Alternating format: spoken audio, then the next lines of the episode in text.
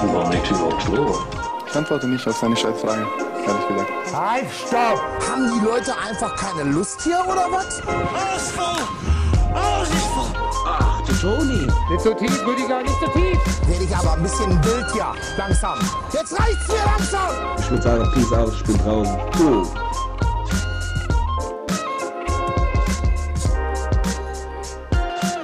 Dachten die Leute, wir wären wieder weg, wa? Von wegen. Kleine Pause, bisschen krank gewesen. So ein Ding ist das. Aber jetzt schon wieder am Start. Lirum Larum immer noch on fire.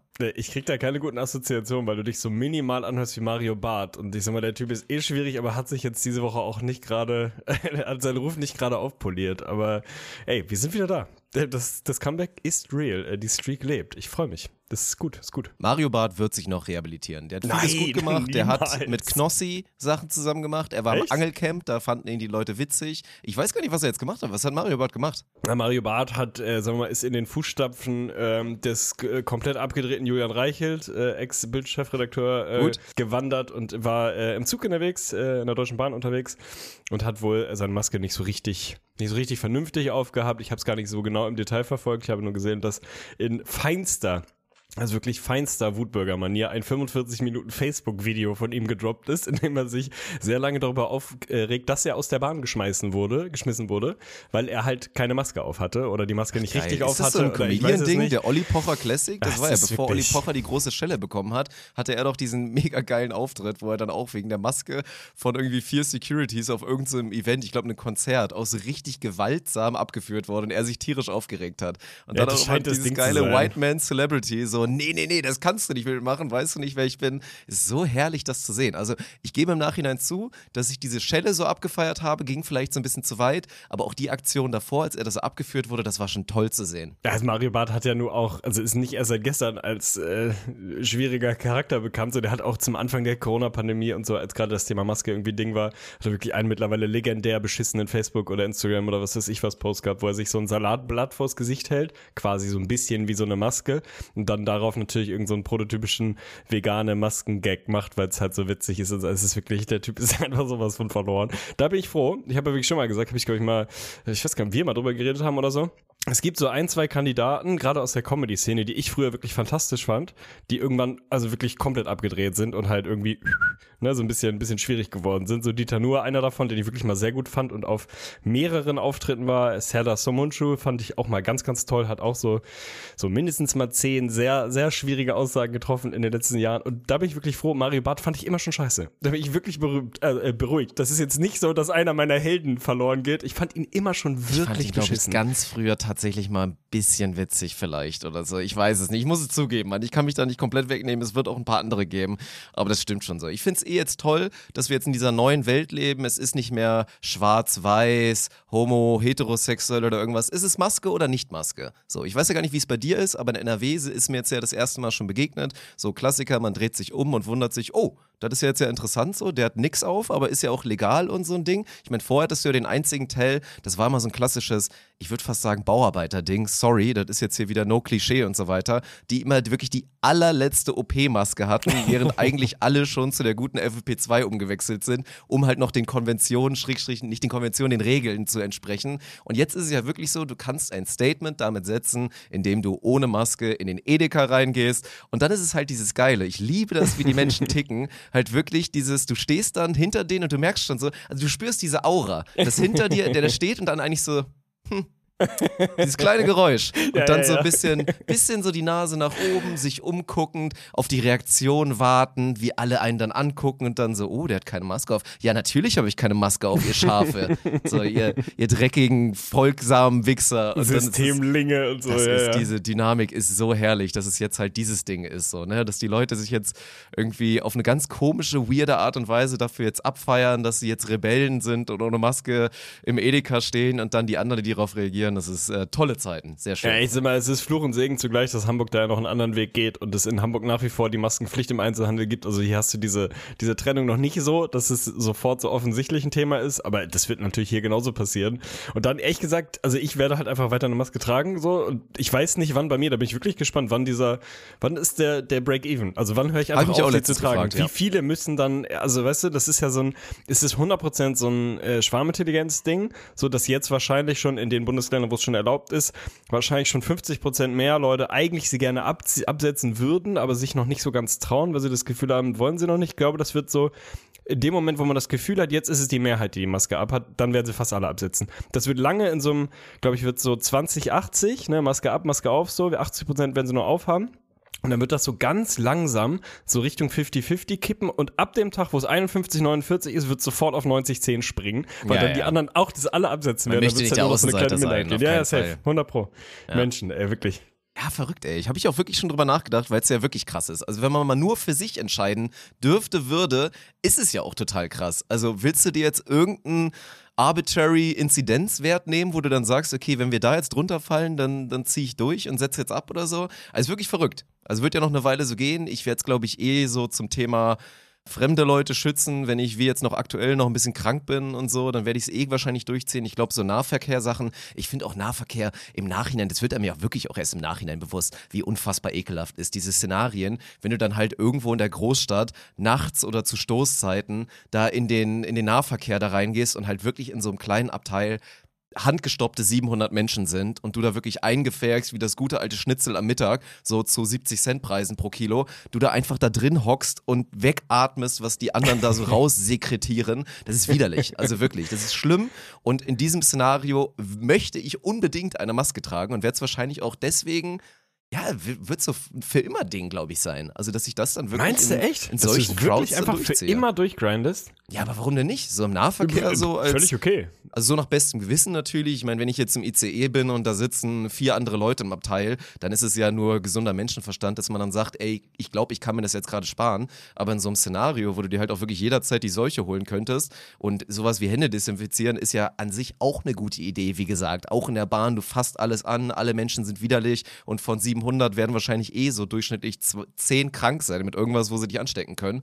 Also hört sich jetzt für viele, glaube ich, so nach einem Lifestyle an, der total ungesund ist, wenn man sich die ganze Zeit Sorgen über etwas macht. Aber ich finde das low-key relativ vernünftig. Ja, vernünftig, ja, aber ich bin da viel pessimistischer oder dystopischer als du. Also ich glaube nicht an die Eigenverantwortung und Lernfähigkeit des Menschen, jedenfalls nicht in so längeren Zyklen. Also ich glaube spätestens dann, wenn diese, zumindest diese Corona-Pandemie dann wirklich mal so Vergangenheit ist, dann wirst du einer von null Komma vier Prozent sein, die noch eine Maske regelmäßig aufhaben. Ich glaube, das wird sofort wieder weg sein, weil der Mensch so einfach nicht tickt. Der Mensch braucht, gerade der Deutsche, das ist ja nochmal was anderes, ne? So, so der Allmann Christian, der braucht halt Gesetze und Vorschriften und Regulatorien und so. Der macht das nicht von alleine, wenn er nicht zwangsläufig muss. Also solange es vielleicht noch so frisch im Gedanken ist, gibt es bestimmt noch ein paar, die das so machen wie du und denken, ja, ist vielleicht eigentlich ist ja eh auch eine ganz gute Idee. Und ich sag's dir, Diggi, spätestens, sagen wir mal, zwölf Monate nach dem echten Ende der Pandemie, wie auch immer man das dann, dann messen will, wird das Ding wieder vergessen sein und niemand wird mehr eine Maske aufhaben. Dann, dann kannst du Lonesome Rider sein. Lonesome Rider, das gefällt mir gut. Ja, Olaf hat ja letztens ein ganz gutes Beispiel. Das hat er einmal ganz kurz hier bei Scam gedroppt, als er so meinte, er war letztens dann im Dönerladen, als er gerade frisch aus dem Urlaub kam und dann ist er da reingegangen, halt einfach so bei Default, wenn man sich's angewöhnt hat, so vorher Maske aufgesetzt, stand dann da drin und dann stand dann da halt der freundliche Döner-Fachverkäufer und meinte dann zu ihm, ey Bruder, du musst die Maske doch nicht mehr tragen, zieh ruhig ab, ist alles gut. Und dann bist du halt in der Position, dann musst du dich halt eine bewusste Entscheidung treffen, ob du dann halt der sein willst, mhm. der gerade diesem äußerst sympathischen südländischen Mann jetzt da gerade irgendwie dann sagt, nein, nein, nein, ich möchte bitte diese Maske noch weiter aufsetzen, das ist zu meinem und zu ihrem Schutz übrigens. Möchtest du dann dieser Mensch sein? So, das ist dann halt die Frage, weil es auch wirklich so würde ich es nicht machen.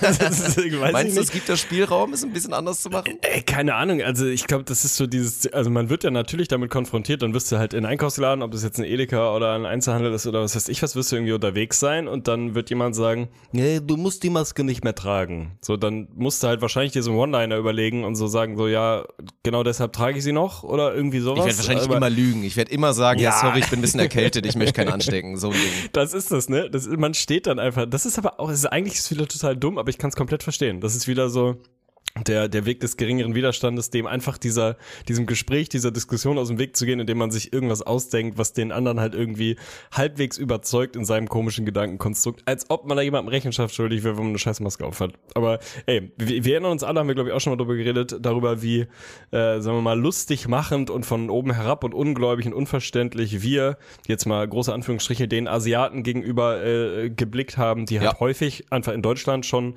schon Maske getragen haben, gerade im, im ÖP P N V, einfach weil es eine gute Sache ist und wir alle immer dachten, mein Gott, was seid ihr für Hypochonder und was seid ihr für Hygienefreaks und was stimmt mit euch nicht und so, und nicht zum ersten Mal feststellen müssen im Nachhinein, da waren sie uns mal wieder einen Schritt voraus. Also keine Ahnung, ob das dann auch so umschwingt, dass wir dann, dass wir dann dazu uns zugehörig fühlen und dann so, ja, guck mal, guck mal den da, guck mal der da, oh Gott, der trägt noch eine Maske, der muss gar nicht, oh Gott, was für ein Idiot. Wahrscheinlich ist das so ein Ding, ey. Hatten sie recht, ey. Bin ich mal gespannt, ob noch andere Sachen überschwappen werden, wo man im Nachhinein sagt, die Asiaten hatten dann doch recht, ob es dann vielleicht in fünfzehn Jahren aus China, Diktatur, toll, der gute alte Freilandhund oder die Freilandkatze, dann zu gutem Preis natürlich, aber höchst ökologisch, könnte auch so ein Ding werden, ja, vielleicht. Ja, da wird schon noch, irgendwas wird da schon noch kommen. Ey, ey, pass auf, wir müssen reden, wir müssen reden. Ich habe zwei Themen mitgebracht und, das will ich hier einmal anteasern, wir werden heute die Lebensbibel reanimieren oh, oder geil, reaktivieren. Ich freue mich jetzt schon. Das wird richtig schön. Es sind ein paar schöne Fragen reingekommen, ein paar von mir oder eigentlich nur eine von mir, glaube ich, und ein paar aus der Community.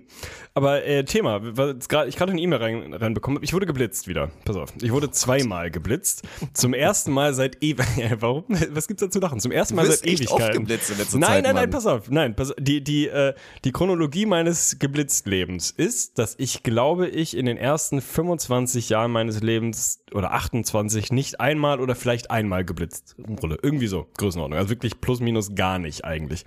Dann gab es eine Phase, die, die, noch länger sogar, bis einunddreißig, zweiunddreißig, bis ich dann viel nach Köln und hin und her gependelt bin. Da habe ich eingesammelt, mein Freund, alter Schwede. Innerhalb von kürzester Zeit habe ich so ein Einfamilienhaus an, an Bußgeldern irgendwie eingesammelt. Ganz extrem, auch häufig am gleichen Blitzer und so. Ich habe es, glaube ich, wirklich geschafft, dreimal über diesen Blitzer zu fahren. Du wirst ihn wahrscheinlich kennen. Ist so Höhe bei Arena in Leverkusen, wo man irgendwie hundert fahren darf auf der Autobahn und man nicht so ganz versteht, warum es nur hundert ist. Und ich mich jedes Mal wieder wundere, ach ja, hier war ja hundert. Ping! Das ist wirklich, das ist mir locker dreimal passiert. Dann hatte ich wieder eine sehr, sehr gute lange Phase, wo ich gar nicht mehr geblitzt wurde, weil ich eigentlich auch sehr, sagen wir mal, gewissenhaft Auto fahre, was, was, was äh, zumindest so, so wirklich große Geschwindigkeitsüberschreitungen angeht. Und jetzt habe ich zweimal auf einem Trip, wo ich von, ja, von Flensburg ungefähr äh, nach, rund um Karneval nach Köln gefahren bin. Also so neun Stunden Tour oder so, wo ich zweimal geblitzt, habe es beide Male nicht gemerkt. Und beide Male, leider Gottes, ziemlich zornig, so von der Höhe her. Also ich habe mal so ein bisschen rumgegoogelt. Ich bin so genau auf der, also wirklich exakt auf der Kante von äh, Führerschein weg. Äh, sehr, sehr teuer potenziell. Und habe halt zwei Dinger bekommen. Und es, ich war halt nicht mit meinem Auto unterwegs, sondern mit dem Auto einer Freundin. Und da ging halt diese ganze Odyssee wieder los. Ne? Dann hat sie irgendwann Post bekommen, hat sie mir irgendwann geschrieben. Ich habe, wie gesagt, nicht mal mitbekommen. Ne? Also es war auch noch nicht mal so ein äh, fester Blitzer, sondern irgendwie mobiler anscheinend. Kein Signal wahrgenommen und so. Bin also nach Hause gekommen, dachte, gut, nice, alles gut. Und dann meldet sich Miri irgendwann bei mir und ist so, hey, na, du, äh, blöde Nachricht. Äh, ich würde nur mal sagen, es ist ein Brief reingekommen, wurde es geblitzt. Ich dachte, hä, kann eigentlich nicht sein, aber naja, gut. Schick mal durch. Original, zwanzig Minuten später. Ähm, du, ich war nochmal im Briefkasten. Noch ein Brief. Du wurdest nochmal geblitzt. Ich dachte, wollt ihr mich verarschen irgendwie? Zwei Fotos, wirklich wieder glorreich getroffen. Also ich weiß nicht, warum ich so beschissen aussehe beim Autofahren, aber es ist wirklich furchtbar. Ich gucke jedes Mal wie der letzte Larry.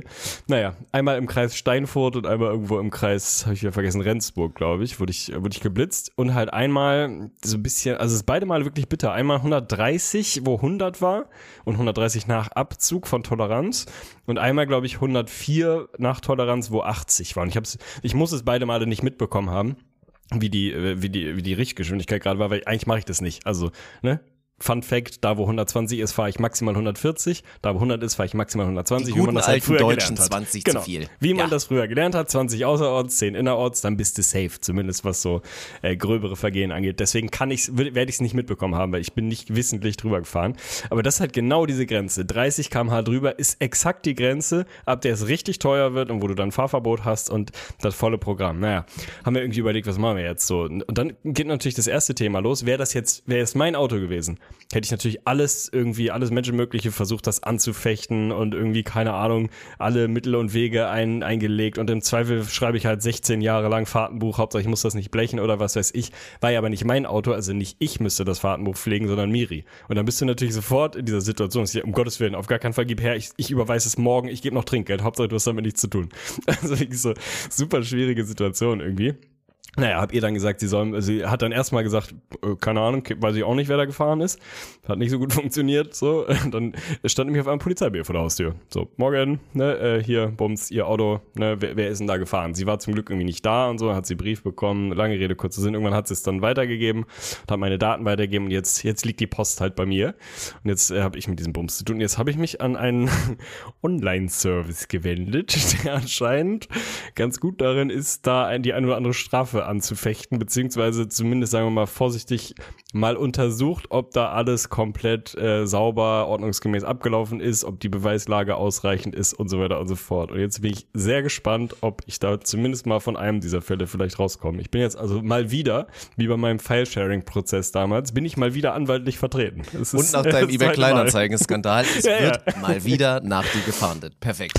Es ist so, ey. Keine Ahnung. Ich weiß auch nicht. Das ist dieses Jura-Ding, zieht mich an. Ich habe auch morgen wieder einen Chefentermin, also die, ich weiß nicht warum, aber in mir muss irgendwo tief im Herzen so eine Justitia stecken, keine Ahnung. Das wird noch die dritte Karriere, ich prognostiziere es dir, aber ich würde sagen, also das Ding ist ja dieses Fahrtenbuch, das ist ja eigentlich immer dieser Endgegner-Joker, mhm. wo man dann auch wirklich vernünftig sein muss und eigentlich sagt, ey, scheiß drauf, Mann, dann gehe ich da jetzt durch und sehe es ein und bezahl's, weil auch wenn du es gerade mal so kurz salopp ne? daher sagst, ey, so ein Fahrtenbuch ruiniert dein Leben, Mann. Wie ja, kacke ja. ist das denn bitte? Also man hat schon so viele Probleme, überhaupt irgendwas zu notieren und Strukturen in sein Leben zu bekommen. Jetzt stell dir mal vor, du musst jede einzelne Fahrt wirklich immer in so ein Buch da reinhauen. Das ist ein Desaster. Ich glaube aber, das ist ein großer Bluff. Also tatsächlich, die, die drohen damit und das wird so ein neunundneunzig-Komma-Ding sein und dann gehörst du zu diesen Achtung. ganz, ganz, ganz wenigen, die es wirklich weghauen wird.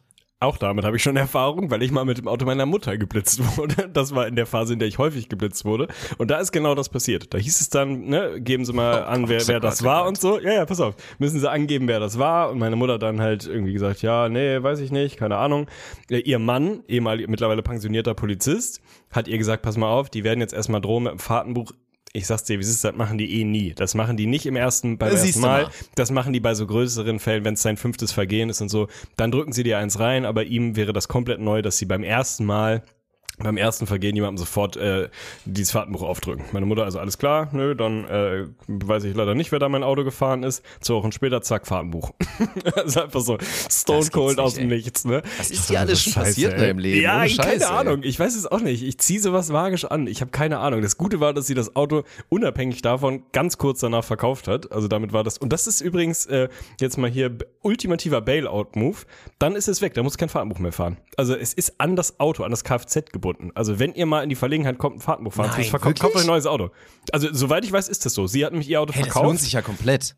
Ich weiß nicht, ob, sie hat sich jetzt in dem Fall kein neues gekauft, weil sie keins mehr braucht. Ich weiß nicht, ob, wenn sie sich neues gekauft hätte, ob das dann darauf übertragen worden wäre und wenn ja, wie das, man das überhaupt gemerkt hätte, weil, also dann wahrscheinlich beim, beim Kfz-Meldeamt, wenn du ein neues anmeldest oder so, keine Ahnung. Aber sie war, dementsprechend war es halt scheißegal, weil in dem Fahrtenbuch standen ungefähr drei Fahrten, nämlich dahin, wo sie das Auto verkauft hat. So, also das war dann, war dann pießig. Aber ich, vielleicht ist das so ein Workaround, dass man einfach sagt, ja, verkaufe ich die Karre halt wieder, so, also, hol mir einen neuen. Oh mein Gott. Keine Ahnung. Das ist krass, ey. Ich habe da wirklich gar keinen Stress mehr mit. Also nachdem ja meine Führerscheinkarriere glorreich begann mit auch einer relativ prompten gehabt, Verlängerung auf... Nee, M P U hatte ich nicht. Nee, nee, nee. So weit ging's ja. nicht. Ich hatte nur natürlich vier Jahre Probezeit. Das ist ja der Klassiker. Also gefühlt... Passiert das so jedem? Also aber das ist, das ist ja eh, du hast sechzehn Jahre Bachelor gemacht, vier Jahre Führerschein, also du machst einfach grundsätzlich Dinge doppelt so lang wie andere. Das ist vielleicht ist das einfach die Meta bei dir. Du brauchst ja. einfach doppelt so lang, mein Gott. Man muss nur am Ende ankommen, Arne. So ist das doch. Der Weg ist das Ziel, mein Freund. Ich ja, weiß. Aber seitdem wirklich gar nichts mehr. Also ich habe auch wirklich kaum mehr Stress. Ich hatte ja letztens nur einmal auch so, so komplett lächerlich so Überholverbot, so auf der Autobahn in so einer scheiß doppelspurigen sechziger-Zone. Das war komplett lächerlich. Das war auch in Bayern mit irgendeiner Polizistin, die ganz ganz weird drauf war, das hatte ich jetzt nochmal, aber ansonsten kaum Berührungspunkte, also was bei uns nur ständig passiert, ich habe noch nie einen Menschen erlebt wie Sarah, die so ein Talent besitzt dafür, punktgenau zwischen acht und elf Kilometern zu viel pro Stunde geblitzt zu werden. Es ist so krank und es ist ihr völlig egal, ob bei dreißig, ob bei fünfzig, selten mal bei hundert, das passiert ihr nicht so oft, aber innerorts ist sie eine Königin.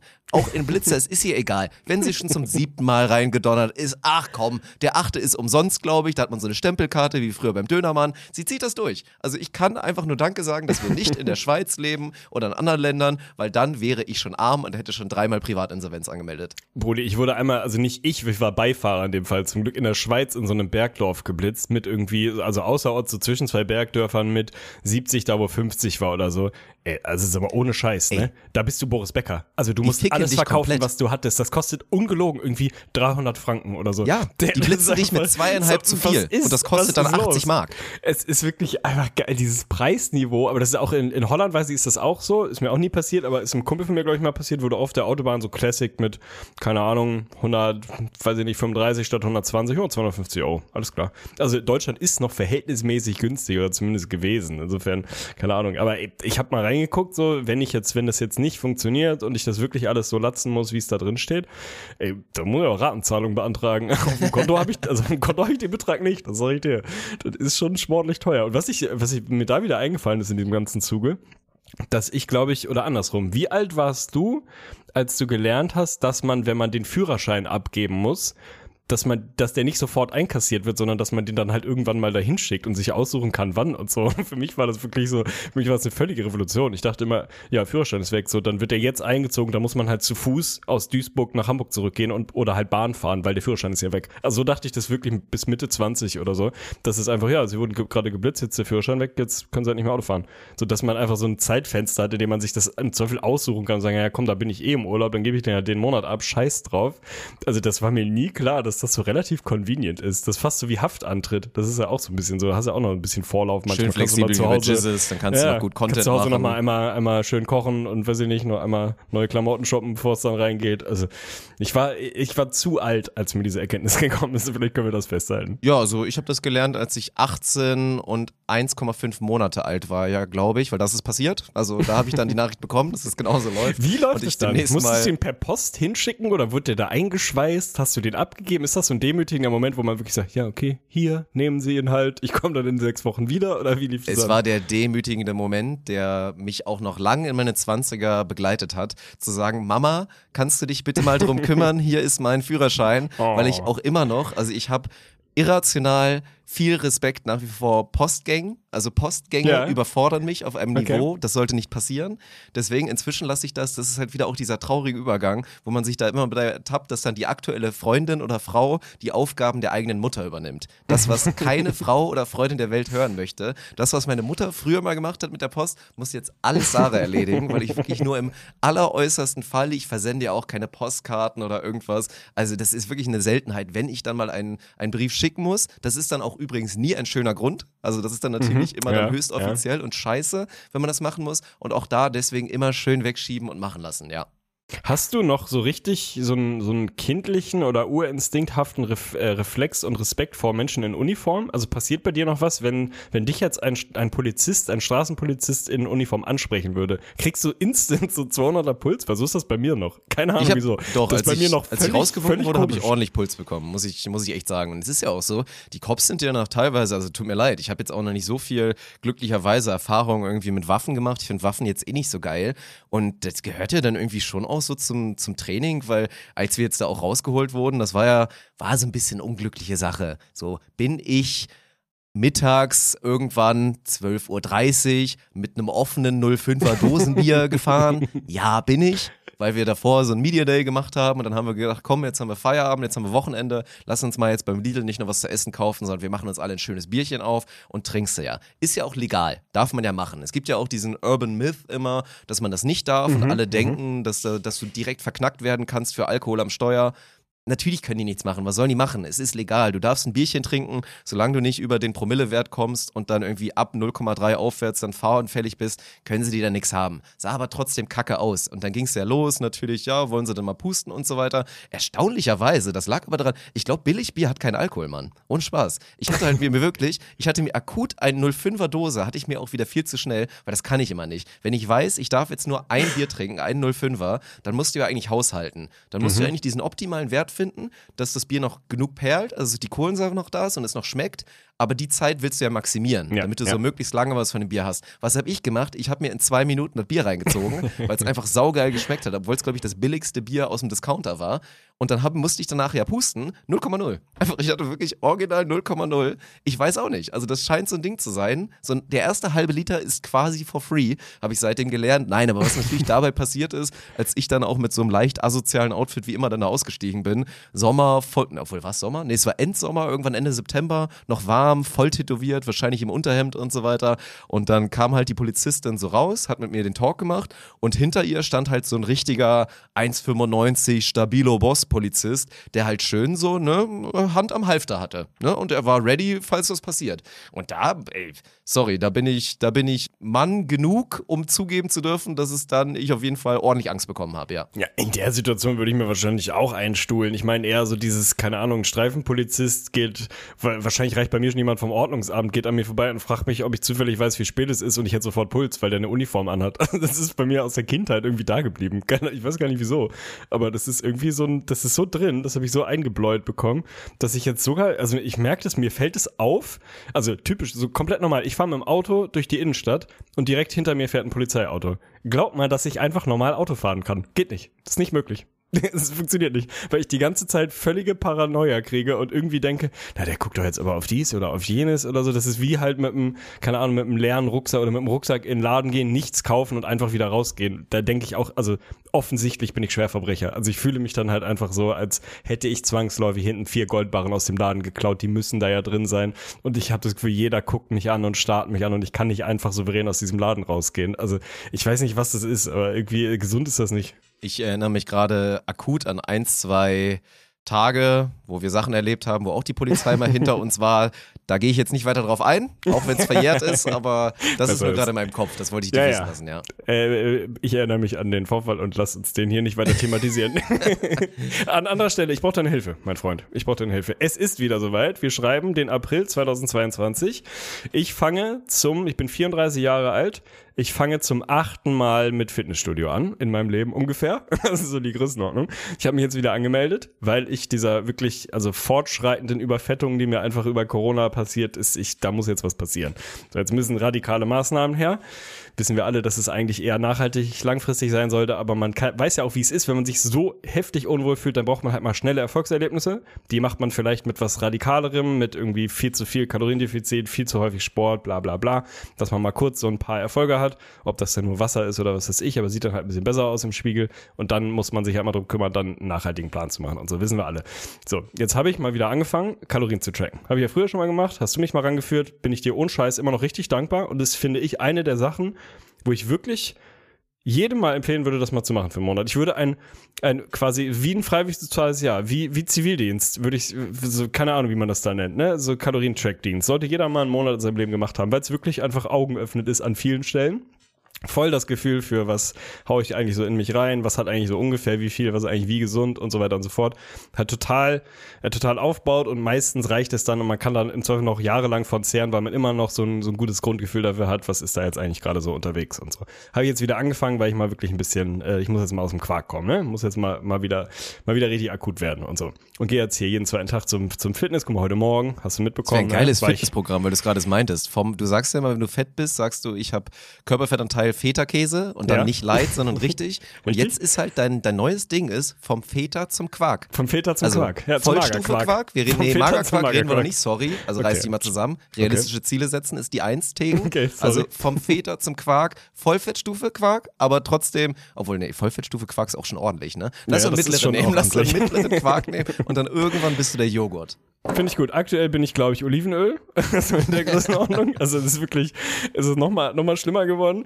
Aber bin jetzt halt wieder unterwegs. So. Und das ist immer früher, so vor ein paar Jahren, als ich das mal so ein bisschen, ja, ambitioniert nicht, aber mal ein bisschen ordentlicher gemacht habe, da wusste ich auch sehr genau, was so mein Grundumsatz ist und wie viel ich so an Kalorien rein und raus kriegen sollte und so weiter und so fort. Jetzt fange ich da wieder mehr oder weniger bei Null an, vor allem, weil ich das erste Mal wirklich so ein Lifestyle habe. Halt A, durch Corona und B, durch Job im, im Homeoffice, dass mein, mein normaler, quasi, mein normale tägliche Bewegung halt gen Null geht, wenn ich sie nicht forciere. Also wenn ich nicht sage, ich gehe jetzt raus und spazieren, ich gehe jetzt zum Sport, ich treffe mich jetzt, dann gehe ich nicht raus, weil ich noch nicht mal irgendwie mal irgendwie zur Arbeit oder so muss. Ne? Das heißt, mein normaler Lifestyle ist wirklich, du hast ja immer dann, wenn du diese Tests machst, so sind sie etwas aktiv, wenig aktiv, sehr aktiv, komplett aktiv, bin ich halt wirklich so, gibt's hier auch inaktiv? Irgendwie gibt's den Reiter nicht, weil im Normalfall mache ich halt nix. So, das heißt, ich muss das alles sehr erzwingen und muss mich jetzt mal wieder damit auseinandersetzen, wie viel Kalorien sind eigentlich gerade so mein, mein Grundumsatz so.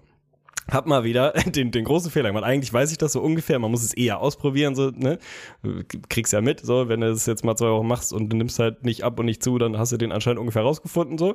Aber ich dachte, komm, ich weiß auch nicht, was sich getan hat in der Welt der Kalorienrechner, in der Welt der Online-Kalorienrechner in den letzten Jahren, seit ich das mal wieder gemacht habe, war ich jetzt mal wieder drin. Meine Güte, Alter. Also das ist wirklich, es ist immer noch so Kraut und Rüben. Also ich habe jetzt fünf verschiedene gemacht, mit mehr oder weniger komplett den gleichen Angaben. Und ich sage mal, mein, mein anscheinend mein Grundumsatz, den mir diese Kalorienrechner ausrechnen, liegt aktuell zwischen eintausendsiebenhundert und dreitausenddreihundert. Also irgendwo dazwischen Perfekt, müsste ich mich jetzt gut. mal einpendeln. Es ist wirklich glorreich. Also, keine Ahnung, ich werde mich jetzt mal so am Anfang zweitausender-Bereich orientieren, aber es ist wirklich, also es ist geil, was da passiert. Und was diese Online-Fitness- und Ernährungsberatungswelt, da hätten wir reingehen müssen, mein Freund. Das, da hätten wir uns wirklich die Nase dumm und blöd verdient. Da hätten ja, wir nichts anderes mehr machen müssen. Supplement-Abteilung, wirklich, wo wir schon glorreich Produkte hätten rausgebracht, der gute alte vegane Protein-Eiran. Das wär's gewesen. Aber dann gewesen, sag mir ey. doch mal Ferndiagnose. Was ist mein, mein Kalorienhaushalt gerade? Oh, erschreckend wenig, würde ich sagen. Ja, also ne? Ich würde sagen, es ist ein bisschen an der unteren, mittleren Grenze von den beiden Spektren, die du genannt hast. Ich glaube, so dein Grundumsatz wird aktuell so bei... Das ist so zweitausend oder so, ne? Zwei, ist das wahrscheinlich nicht, ne? zwei, drei vielleicht, hätte ich jetzt mal gesagt. Also wirklich erschreckend wenig. Und das ist ja das Ding. Ich lebe jetzt ja auch zum ersten Mal. Erstmal bin ich gerade in einer Phase...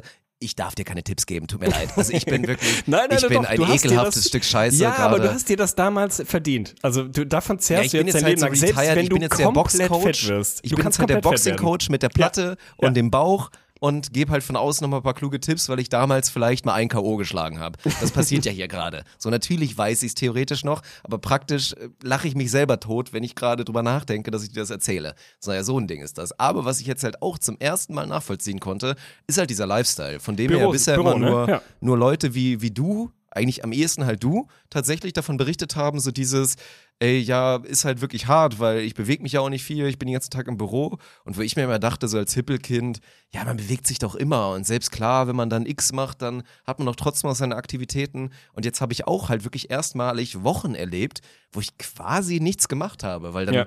bin ich auch nicht mehr Fahrrad gefahren, dann war ich natürlich auch mal voll und habe halt also nicht nur voll, sondern auch faul und habe mir mal den guten E-Scooter dann mal einmal zu oft ausgeliehen. Und wenn ich dann mal überlege, so wie viel man sich dann bewegt, also erschreckend wenig. Abseits dann noch von diesen ein, zwei Runden pro Tag, wenn ich dann im Office bin und nicht jede mit Nori drehen kann, dann verbrennst du halt auch nichts. Und dann mal drüber nachzudenken, das ist halt wirklich das Schlimme. Das kann nicht der Lifestyle sein. Ein Lifestyle, wo man als, als gut, jetzt würde Olaf wieder sagen, durchschnittlich großer Mann, wir sind leicht überdurchschnittlich, sagen wir es mal so, aber dass man da irgendwie zweitausend Kalorien am Tag essen soll, ohne zu verfetten, das kann es halt nicht sein. Also es ist halt wirklich diese mangelnde Bewegung, die alles kaputt macht. Natürlich ist es erstmal auch nicht gut für das Mentale und so weiter, aber ich habe halt auch ja gelernt und feststellen müssen, auf die böse Art und Weise, weil ja, auch ich bin gerade nicht in Topform, das, also das Essen ist halt schwer zu stoppen, gerade wenn man es gewohnt ist und gerade dann auch bei ja, mentalen Anstrengungen, man muss konzentriert sein, man muss kreativ sein, keine Ahnung und so weiter, du kannst es halt kaum bleiben lassen, so diese Phasen,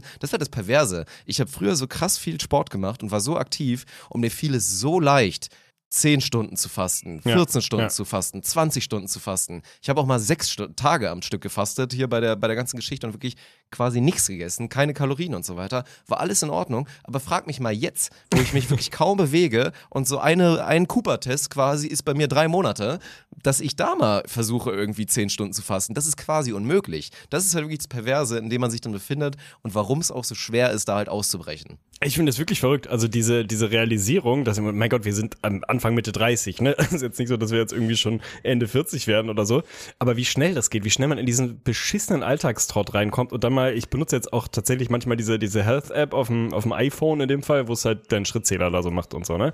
Ob der jetzt hundert Prozent akkurat ist oder peng, ne? Aber da hast du ja immer so, ja, gehen Sie mal zehntausend Schritte am Tag, ist gut und so, schafft kein normaler Mensch, wenn er einen Bürojob hat, ist auf jeden Fall sehr schwierig, muss da locker mal so eine gute Stunde jeden Tag spazieren gehen, also schafft man im Zweifel nicht jeden Tag und so. Ist unterschätzt hart, Mann. Ich habe immer ja, Sarah das mal durchgezogen. Die hat ja auch so eine Smartwatch. Ist auch, ohne Scheiß, ist ein gutes Produkt. Also würde ich tatsächlich, glaube ich, grundsätzlich weiterempfehlen. Echt? Weil dieses oh. Basisding mit hier zehntausend Schritte, das ist eine gute Sache, Mann. Und ich habe ja damals mehr erlebt, also wirklich auch noch zu Dorfphasen, wo wir teilweise wild lange Hikes gemacht haben und immer eigentlich zweimal am Tag lang spazieren gegangen sind mit Nori, wann dann Sarah irgendwann so dieses hatte mit, oh geil, zehntausend Schritte. Und ich dachte mir so, was, jetzt erst? So, wir sind ja, doch schon wirklich dauert. ewig ja, unterwegs. Ja, ja. Also man muss halt wirklich hasseln und Büro, keine Chance. Also außer du ziehst jetzt hier so diese neue drei Punkt null Meter durch und machst nicht irgendwie Standing Desk, was ja schon mal ein Improvement ist, weil klar, du verbrennst so auf jeden Fall. Desk und ja, so, ne? Walking ja, Desk, ja, so, ne? Ja. Dass du quasi halt wirklich ein Laufband unter dir hast, so ein kleines und einfach ständig so ein bisschen gehst. So. Wäre eigentlich ein geiles Produkt für mich, weil ich eh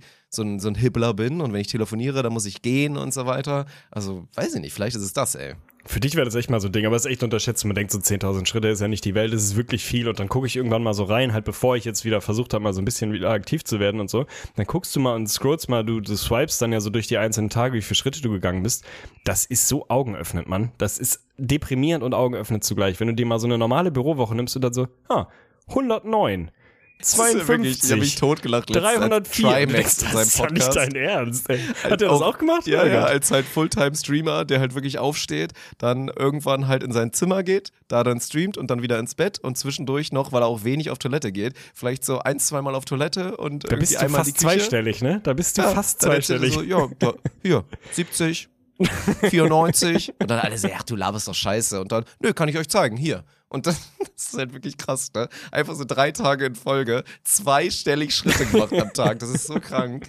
Ja, und das auch nur, weil du dein iPhone jedes Mal mit zum Scheißen genommen hast und darüber nochmal so zwanzig Schritte innerhalb der Wohnung eingesammelt hast. Ansonsten hättest du ja auch die siebzig wahrscheinlich nicht geschafft. Es ist deprimierend, aber ich bin auf dem, ich bin jetzt wieder drin. Das wollte ich dir eigentlich nur sagen. Ich bin wieder drin und ich brauche von dir ein bisschen Support im Sinne von, ich werde im April wieder bei dir sein oder bei euch sein. Also wir können da auch wie sonst immer viel Bier trinken, aber ein bisschen muss ich wieder drauf achten, dass ich ein bisschen, ja, okay. Seid ihr mal ganz danke, sicher. Danke, danke dafür, aber ein bisschen, weil das ist immer das Problem, ey, weißt du, dann fängst du mit was an, so, dann bist du gut drin, gehst dreimal die Woche zum Fitness, hast dein, deine Ernährungsroutine, alles cool und so, dann bist du mal sieben bis neun Tage irgendwie in Düsseldorf und ernährst dich halt ausschließlich von Warsteiner Herb und Brötchen mit Hummus und dann ist das Kind halt wieder im Brunnen. Also irgendwie müssen wir da diesmal einen anderen Workaround finden. Vielleicht können wir uns unter so einem, unter irgendeinem Pseudonym, können wir uns in irgendeinem Fitnessstudio in Düsseldorf Düsseldorf rein scammen oder mal morgens ein bisschen H I machen? Äh, auf gar keinen Fall. Also das Perfekt. wird, wird glaube ich, nicht passieren. Aber gut, wir machen dann so, wir machen dann so ein Ding irgendwie, keine Ahnung, wir machen, wir kaufen uns veganes Hähnchen und essen dann so Salat mit veganem Hähnchen ohne Dressing. So richtig, oh, ja, so richtig auf, eklig ey. Und trockenem Reis. Aber auch nur ganz wenig, weil Carbs sind ja der Feind und haben wir natürlich durchs Bier und so weiter. Und dann ziehen wir uns aber trotzdem siebzehn Bier rein am Tag. Danke für deine Unterstützung. Ja. Bedeutet mir viel. Ja, ist gut.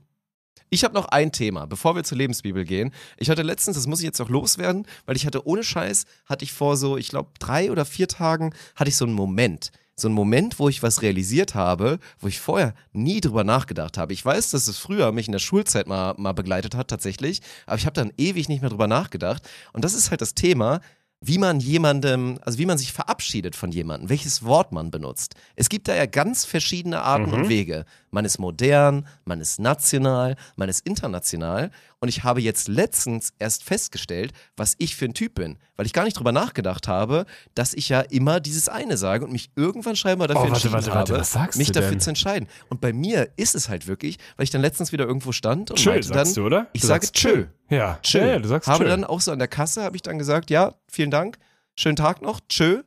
Und habe dann so, ey, du hast gerade tschö gesagt, das sagst du immer, ne? Hört sich das nicht komisch an? Das hört sich doch total kacke an. Warum sagst du denn tschö? Bist du ein Idiot? Willst du nicht mal drüber nachdenken, was anderes zu sagen? Und dann habe ich halt mal über die Alternativen nachgedacht. Ich glaube, du bist tatsächlich so ein Ciao-Typ. Finde ich ganz katastrophal, ehrlich gesagt. Also finde ich wirklich total scheiße, möchte ich nicht sein. Und dann, ich habe jetzt eine Identitätskrise. Ich weiß nicht, was ich machen soll. Ich muss ein neues Wort finden. Ich will aber auch nicht so auf Krampf jetzt international gehen. Ich glaube, ich gehe back to the roots und sage tschüss. Aber das macht was mit mir, das Thema. Ich habe das Gefühl, dass ich da wirklich meiner Persönlichkeit nicht gerecht werde, weil ich das falsche Wort benutze, um mich zu verabschieden. Äh, kann ich hundertprozentig verstehen. Bei mir ist es fast, also bei mir ist es beim Hallo sagen und ich weiß nicht warum und ich weiß bis heute nicht, wie es passiert ist, weil ich noch nie in dieser Stadt war, nie bewusst jedenfalls und auch sonst noch nie mich irgendwie groß in Bayern aufgehalten habe oder jetzt auch keine großen Freunde oder Bekannte im, im Bekanntenkreis haben, die jetzt irgendwie aus Bayern kommen. Ich habe mir halt irgendwann aus dem Nichts angewohnt, Servus als Hallo zu sagen. Und seitdem, ich kriege es nicht mehr raus. Es geht nicht mehr raus. Ich sage jetzt immer Servus. Ich war letztens in einem Termin mit irgendwelchen Süddeutschen, ich als Norddeutscher, die sagen Hallo, ich sag Servus. Die gucken mich an, als wäre, also, weißt du, die dachten erstmal so, ob ich, oh nein, ob ich von da unten so komme machst, oder um, ob ich einen mache um nett auf, zu sein, ja, ja, so, ne? Genau. Also wirklich ganz ah, unangenehm. Ich bin jetzt mit Bayern im Call. Ich ja, glaube, ja, genau, ich sage jetzt Servus. Genau, das finden das die gut.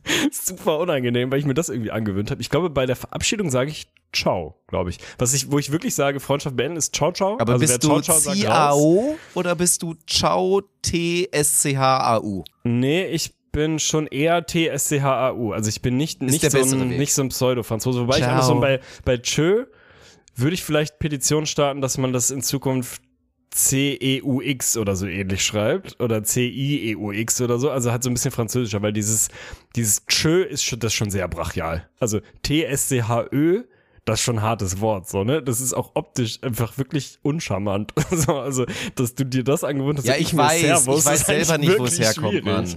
Aber man hat, man ist, man hat keine anderen Optionen. Du hast ja, ich glaube, du warst früher auch mal der Typ, du hast, früher hast du manchmal einfach nur so later gesagt. Das hast du einfach later gesagt. Nur das Wort later. later. Ja, ja, hattest du mal eine Phase. Fand ich am Anfang ganz nee, kurz ziemlich cool. Wir hatten einmal cool. So diese Meme-Phase, wo wir laterts mit einem laterts Z mit Z, gemacht ne? haben. Ja, ja, ja. Ach, nee, ich weiß es. Ich glaube, man, man muss dann wirklich back to the roots und geh einfach, geh, geh Hallo und Tschüss. Dann ist so Weg, das wirklich no, no Widerstand. Dann da machst du ja. zumindest mal nichts falsch. Bist auch nicht edgy und nicht mehr der Coole. So, aber das bist du sonst mit, mit anderen Sachen. Dann musst du da vielleicht einfach ganz Also ich mache jetzt mal einen gehen. seltenen Social-Media-Aufruf. Und würde gerne wirklich mal Beratung wahrnehmen. Also seid meine Consultants, geht bei mir gerne mal auf meinen Insta-Account und schreibt mir mal, was ihr mir empfehlen würdet. Also wo ihr das Gefühl habt, das passt zu dir. Weil ich finde, ich bin eigentlich recht zufrieden mit. Ich sage sowohl Hallo recht viel, aber halt auch das gute alte norddeutsche Moin. Das habe ich mhm. mir halt natürlich auch, ja. ziehe ich einfach durch, finde ich mhm. okay. So, ich irgendwie, auch wenn ich keine richtige Heimat habe in Deutschland, empfinde ich mich schon immer noch so ein bisschen als... als Norddeutsch, Schrägstrich aber auch so ein bisschen als Niedersachse, weil ich es immer lustig finde, mich über Dialekte und so weiter lustig zu machen. Das ist immer ganz gut. Und dann immer diese Au- Generalausrede zu haben, ich bin Niedersachse, du kannst mir nicht. So, versuch es bitte. Sorry. Es wurde mir halt so beigebracht. Ich kann nichts dafür, dass du dich über nichts lustig machen kannst. Aber ich kann dir gerne dein Bier mitholen. Also wirklich, was das, was das, was für Sachen sind, ey. Diese regionalen Sprachfehler, das ist unglaublich. Naja, aber da bitte, bitte mal reingrinden und irgendwas dazu sagen, weil ich kann, ich kann jetzt nicht mehr mit fast vierunddreißig durchs Leben gehen und an der Kasse und zu irgendwelchen Leuten Tschö sagen. Das geht nicht mehr.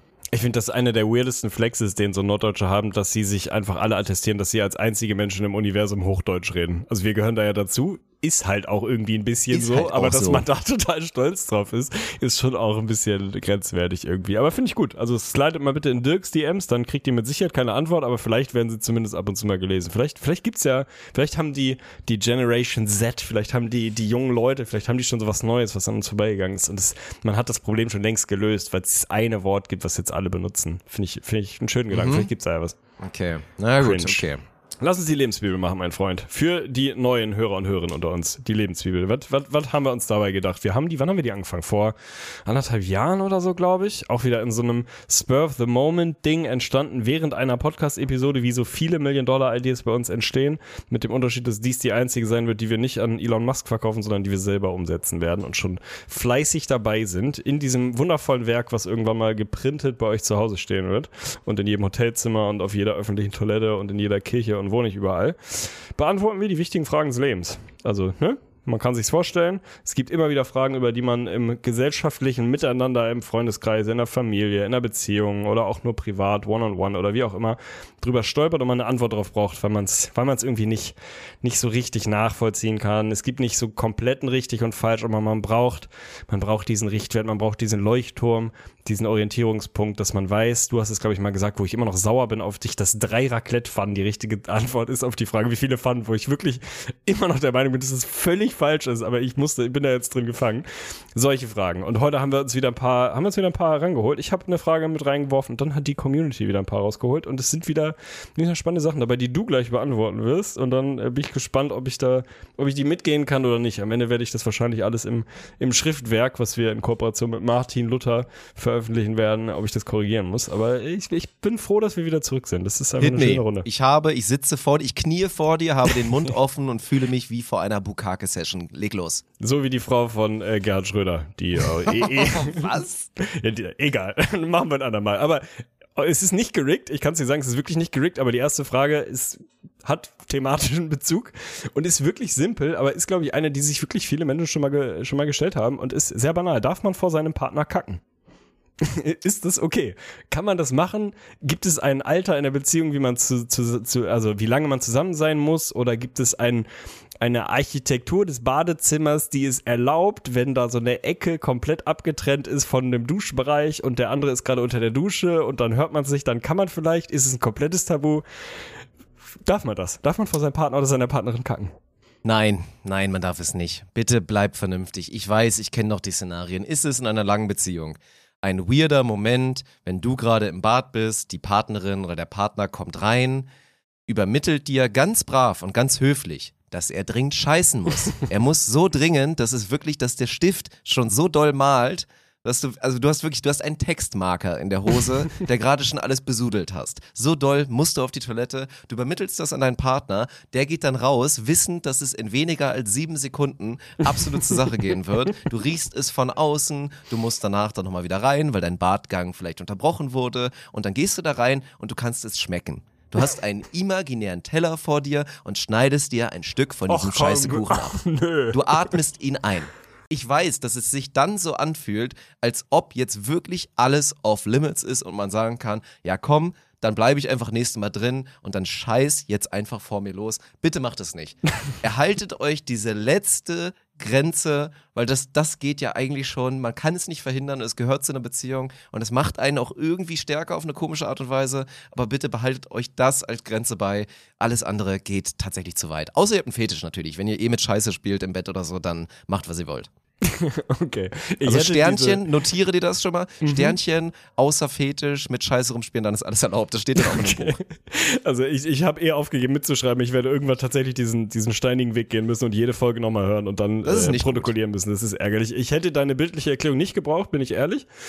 Wäre aber wahrscheinlich in die gleiche Richtung gegangen. Ich glaube, das ist so, ja, so diese... Diese, les- diese letzte kleine Bastion der, weiß ich nicht, der Unabhängigkeit oder des Privaten, die man sich auch in einer langjährigen Beziehung einfach erhalten sollte. Aber, und das ist mein Sternchen, was ich ran, ranfügen möchte, dann einigen wir uns bitte gleichzeitig drauf, das wird auch in der Bibel als, als wirkliches, unverhandelbares Gesetz stehen, dann ist es indiskutabel und es wird auch nicht drüber diskutiert. Wenn jemand sagt, Achtung, ich muss dringend auf Klo, hat die andere Person alles, was sie macht, stehen und liegen zu lassen und das Badezimmer zu verlassen. Also dann geht's nicht diesen, ja, ich, ich bin eh fast fertig mit Duschen, noch zwei Minuten nee, oder nee. ich putze ja. nur noch schnell die Zähne fertig, ist nicht. So dann, das funktioniert nur, wenn man dann auch wirklich Hacken in, wie sagt man, Hacken in Teer? Ja. Und raus aus dem Bad, macht die, macht die Bahn frei und dann kann man danach weitermachen. Unter dem Szenario bin ich bei dir. Aber ich, äh, mich würde tatsächlich mal ohne bildliche Erklärung interessieren, wie die Community das so sieht. Also in wie viel Prozent, was meinst du, letzte Frage, in wie viel Prozent der Beziehung meinst du, ist das Realität, dass es immer mal passiert oder mindestens schon mal passiert ist? Ich glaube, es gibt fünfzehn Prozent ja. absolut kranke Schweine. Die hatten wahrscheinlich irgendwann mal einen Unfall und dachten dann so, das ist dann so dieses Ding, du denkst dann, das macht dich dann noch stärker, weil du gehörst dann zu diesem elitären Kreis, die, wo es die Beziehung nicht tangiert, dass man voneinander scheißt, aber nee, das ist es nicht. Okay, gut, kann ich mitleben. Äh, haken wir so ab. Zweite Frage, die äh, reingeflattert kam. Wie lange darf man ein Versprechen herauszögern, ohne es einzulösen? Finde ich auch spannend und wahrscheinlich muss man uns ein bisschen eingrenzen, wie groß ist das Versprechen, aber ich, ich meine, es kennt ja jeder. Wir hatten irgendwann vor, vor zwei, drei Episoden, glaube ich, mal die Folge, wie lange, also wie lange der Zeitraum ist, wenn man einen Gegenstand verliehen hat, bis er dir nicht mehr gehört, sondern in den Besitz des anderen übergeht. Da haben wir, glaube ich, gesagt, wie drei Monate oder so ähnlich war, glaube ich, die Antwort, dann gehört es dir einfach nicht mehr. So, dann ist es einfach nicht mehr deins, dann kannst du es auch nicht mehr zurückfordern, dann gehört es der anderen Person, der du es halt geliehen hast. Verfällt für dich ein Versprechen? Also gibt es den Moment, wo man sagt, okay, jetzt ist einfach... Jetzt haben wir uns beide nicht drum gekümmert, also jetzt nicht so Gutschein, das ist was anderes, da wissen wir alle, dass sie verfallen. Die verfallen sogar sehr schnell, deswegen verschenkt man sie. Sondern Versprechen. Wenn ich dir versprochen habe, ich mache mal, keine Ahnung, ich komme dich besuchen oder weiß ich auch nicht, ich äh, wollte dir eh nochmal eine Pflanze schicken, weil ich Pflanzen so toll finde und ich habe hier so eine ganz besondere gefunden. Verspreche ich dir, schicke äh, schick ich dir. Verfällt sowas jemals? Wie oft darf ich dich vertrösten? Muss ich es irgendwann machen? Kannst du es irgendwann richtig einfordern und einfach sagen so, sorry Kollege, du hattest jetzt lang genug Zeit, jetzt sind x Monate rum, jetzt musst du, also wie gehst du mit dem Thema Versprechen um? Oh, es ist so kompliziert, ey, das ist eigentlich für mich wirklich nur Perception. Ich würde gerne in einer Welt leben, der Versprechen, in der es wirklich okay ist, ein Versprechen unendlich rauszuzögern, mhm. aber wo es halt immer gilt. Es gilt halt wirklich immer, dass dann im Zweifel der andere einfach wert? sagen kann, ja, das ist ja, das ist, das ist ja wieder nur Perception, die Frage, wenn es eine Sache ist, wo es quasi egal ist, ob du es vier Jahre später einforderst, weil es dann trotzdem mhm. noch geil ist, also wenn es zeitabhängige Dinger sind, dann leben wir eh in einer Welt, wo wir das nicht eintaxieren können. Aber ansonsten, es ist doch, also wir, ich glaube, es ist jetzt Comfortzone zu sagen, man will diese Grenze finden, damit es dann außer Welt ist, aber oh, dieses Thema ist so unangenehm, also auch mit Gutschein, ich habe das einmal in meinem Leben, ich habe wirklich, oh, da, das ist eine der Sachen, ich glaube, Top drei Sachen, für die ich mich schäme, ist, dass ich einmal in der Schulzeit, war ich einmal derjenige, auch völlig falsche Position für mich, völlig falsche Position, war ich derjenige, der sich gekümmert hat, Geld eingesammelt hat, um dann einen Gutschein an Person X auszuhändigen. Der Gutschein war folgendes, was man halt so macht, wenn man in der absoluten Provinz im wunderschönen Niedersachsen sieht. Das geht dann, das geht dann leider damit einher, dass man gutes Deutsch lernt, aber ansonsten wenig Spaß in seinem Leben hat. Man geht Go-Kart fahren. Ach, Go-Kart fahren bei Ralf oder Michael Schumacher, ja, ja, ja. die sind da alle ungefähr in der Gegend. In und Bisping, dafür ne? haben wir mal, ja irgendwie so, genau, haben wir einen Gutschein gemacht und ich habe halt wirklich, ich habe, oh, lass mich lügen, ich habe wahrscheinlich so ein bisschen mehr als hundert Euro eingesammelt für die Person, so, damit das dann auch geil war. Das war so, ey, so für dich ist auf jeden Fall free und keine Ahnung, was da noch was mit drin war. Ja, und es ist halt nie passiert. Es ist halt, ja, ist halt nichts geworden, so, ne, und ich habe das Geld natürlich, also was hätte ich machen sollen? So. Ich, das Geld ist dann irgendwie bei mir geblieben. Also wenn es länger als drei Monate bei dir war, gehört es dir eh. Also das ist, das ist okay. Aber was wäre, wenn ja. die Person jetzt ankommen würde und sagen würde, mein Lieber, ich würde gern das Versprechen von damals einlösen. Müsstest ja, du dann, dann mit dem Go-Kart fahren? Mit dem Go-Kart fahren. Okay, okay. Ja. Okay, also Versprechen darf man quasi im Prinzip beliebig lange hinauszögern, aber sie verfallen nie. Also es ja. gibt immer, dann es ist Ermessenssache, worum es geht, aber es verfällt nie.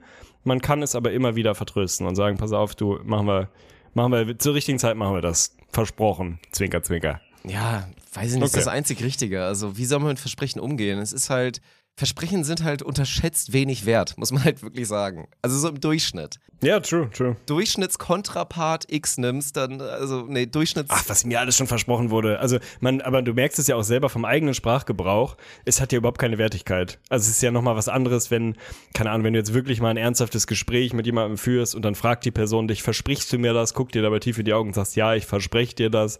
So, das hat vielleicht nochmal eine andere Wertigkeit, aber wie oft sagt man denn einfach so, so nebenbei, ja, ja, klar, mach ich, versprochen. Also das sagt man ja einfach komplett inflationär fünfmal am Tag und hält natürlich nichts davon ein. Also vielleicht muss man da wieder eine andere Wertigkeit ranführen und dann können wir wahrscheinlich auch dazu kommen, dass die Dinger nie verfallen und ja. wirklich nur, ne, so ein Ding. Okay, finde ich gut. Finde ich gut. Kann ich mitleben. Dritte Frage. Glaube ich auch so ein Klassiker. Wir sind beim Thema zu spät kommen und ich will von dir wissen, beziehungsweise kam aus der Community die Frage, wir wollen von dir wissen, die Menschheit, die Gesellschaft will von dir wissen, lieber Dirk, stellvertretend. Wenn jemand sagt oder schreibt, ich bin gleich da, Wortlaut, ich bin gleich da, wie lange darf man dann noch brauchen? Also, was grenzt, ich bin gleich da? Man kennt es ja von überall, sei es aus dem beruflichen, vom Meeting, ja, ich bin gleich da oder du bist verabredet, ich bin gleich da. Also genau diese Formulierung, nicht so, ich, ich komme später, sondern ich bin gleich da. Was heißt das? Was ist der maximale Timeframe, den man später kommen darf, wenn man sagt, ich bin gleich da? Ich bin ein bisschen noch leicht angetriggert von dem Fakt, dass du mir letztens das so auslegen wolltest, dass ich voll so der Kandidat dafür bin. Und in meiner Wahrnehmung bist du echt notorischer zu spät Komma. Nein. Wirklich ist nicht. Das wirklich nicht? Okay, Nein. dann nehme ich das, vielleicht nehme ich, ich das einfach falsch also wahr. Ich verstehe vielleicht. auch, ich würde gerne wissen, warum du das so denkst, aber ich überlege jetzt auch die ganze Zeit an einzelne Beispiele, wo ich dich habe warten lassen oder so. Müssten wir mal durchgehen. Ich bin bereit, das zu hinterfragen, ob ich da vielleicht eine falsche Wahrnehmung habe, aber die ist, die ist manifestiert, also die ist bei mir komplett da. Du bist für ich mich glaube, du hast dir durch unsere jahrelange Freundschaft wirklich einfach gewisse Klischees angehabt, die dazu geführt haben. Geil. Ja, also der Dirk ist ja bestimmt jemand, der immer zu spät kommt, auch wenn ich wahrscheinlich noch nie zu spät gekommen bin bei irgendwas, was wir ist zusammen gemacht haben. Ist sehr gut ja. möglich, aber das wäre kann auch tatsächlich sein. Ich komme zu der finalen Lösung und die möchte ich wirklich präsentieren, damit wir uns auch als Gesellschaft, ich mache gerade übrigens so eine Politiker-Handhaltung, ich habe so eine Merkel-Raute? Faust mit dem Daumen oben drauf, ah, okay. mache wie so ein, als ob ich einen Nagel irgendwo reinhaue mit dem Hammer, mache ich den immer von oben nach unten. Ich möchte, dass wir einen Schritt in die richtige Richtung machen. Ich bin gleich da bedeutet, dass man maximal fünfzehn Minuten braucht. Ui, okay. fünfzehn mhm. Minuten. fünfzehn Minuten, das ist ein gutes Spektrum, weil das ist immer noch so die Range, ey, sorry, so wenn du dann dachtest, er meinte fünf und du, du wartest zehn Minuten eher, dann ist es deine Schuld. Dann hast du irgendwie, musst du dann dich mal abgleichen mit dem Rest der Welt, die gleich halt ein bisschen anders da machen. Aber gleich kann nicht eine halbe Stunde sein. Gleich ist auch nicht abhängig davon, wie weit deine Anreise ist und wie, dein, wie lange du theoretisch brauchst. Nein, es sind maximal fünfzehn Minuten und optimalerweise natürlich eher so die Hälfte.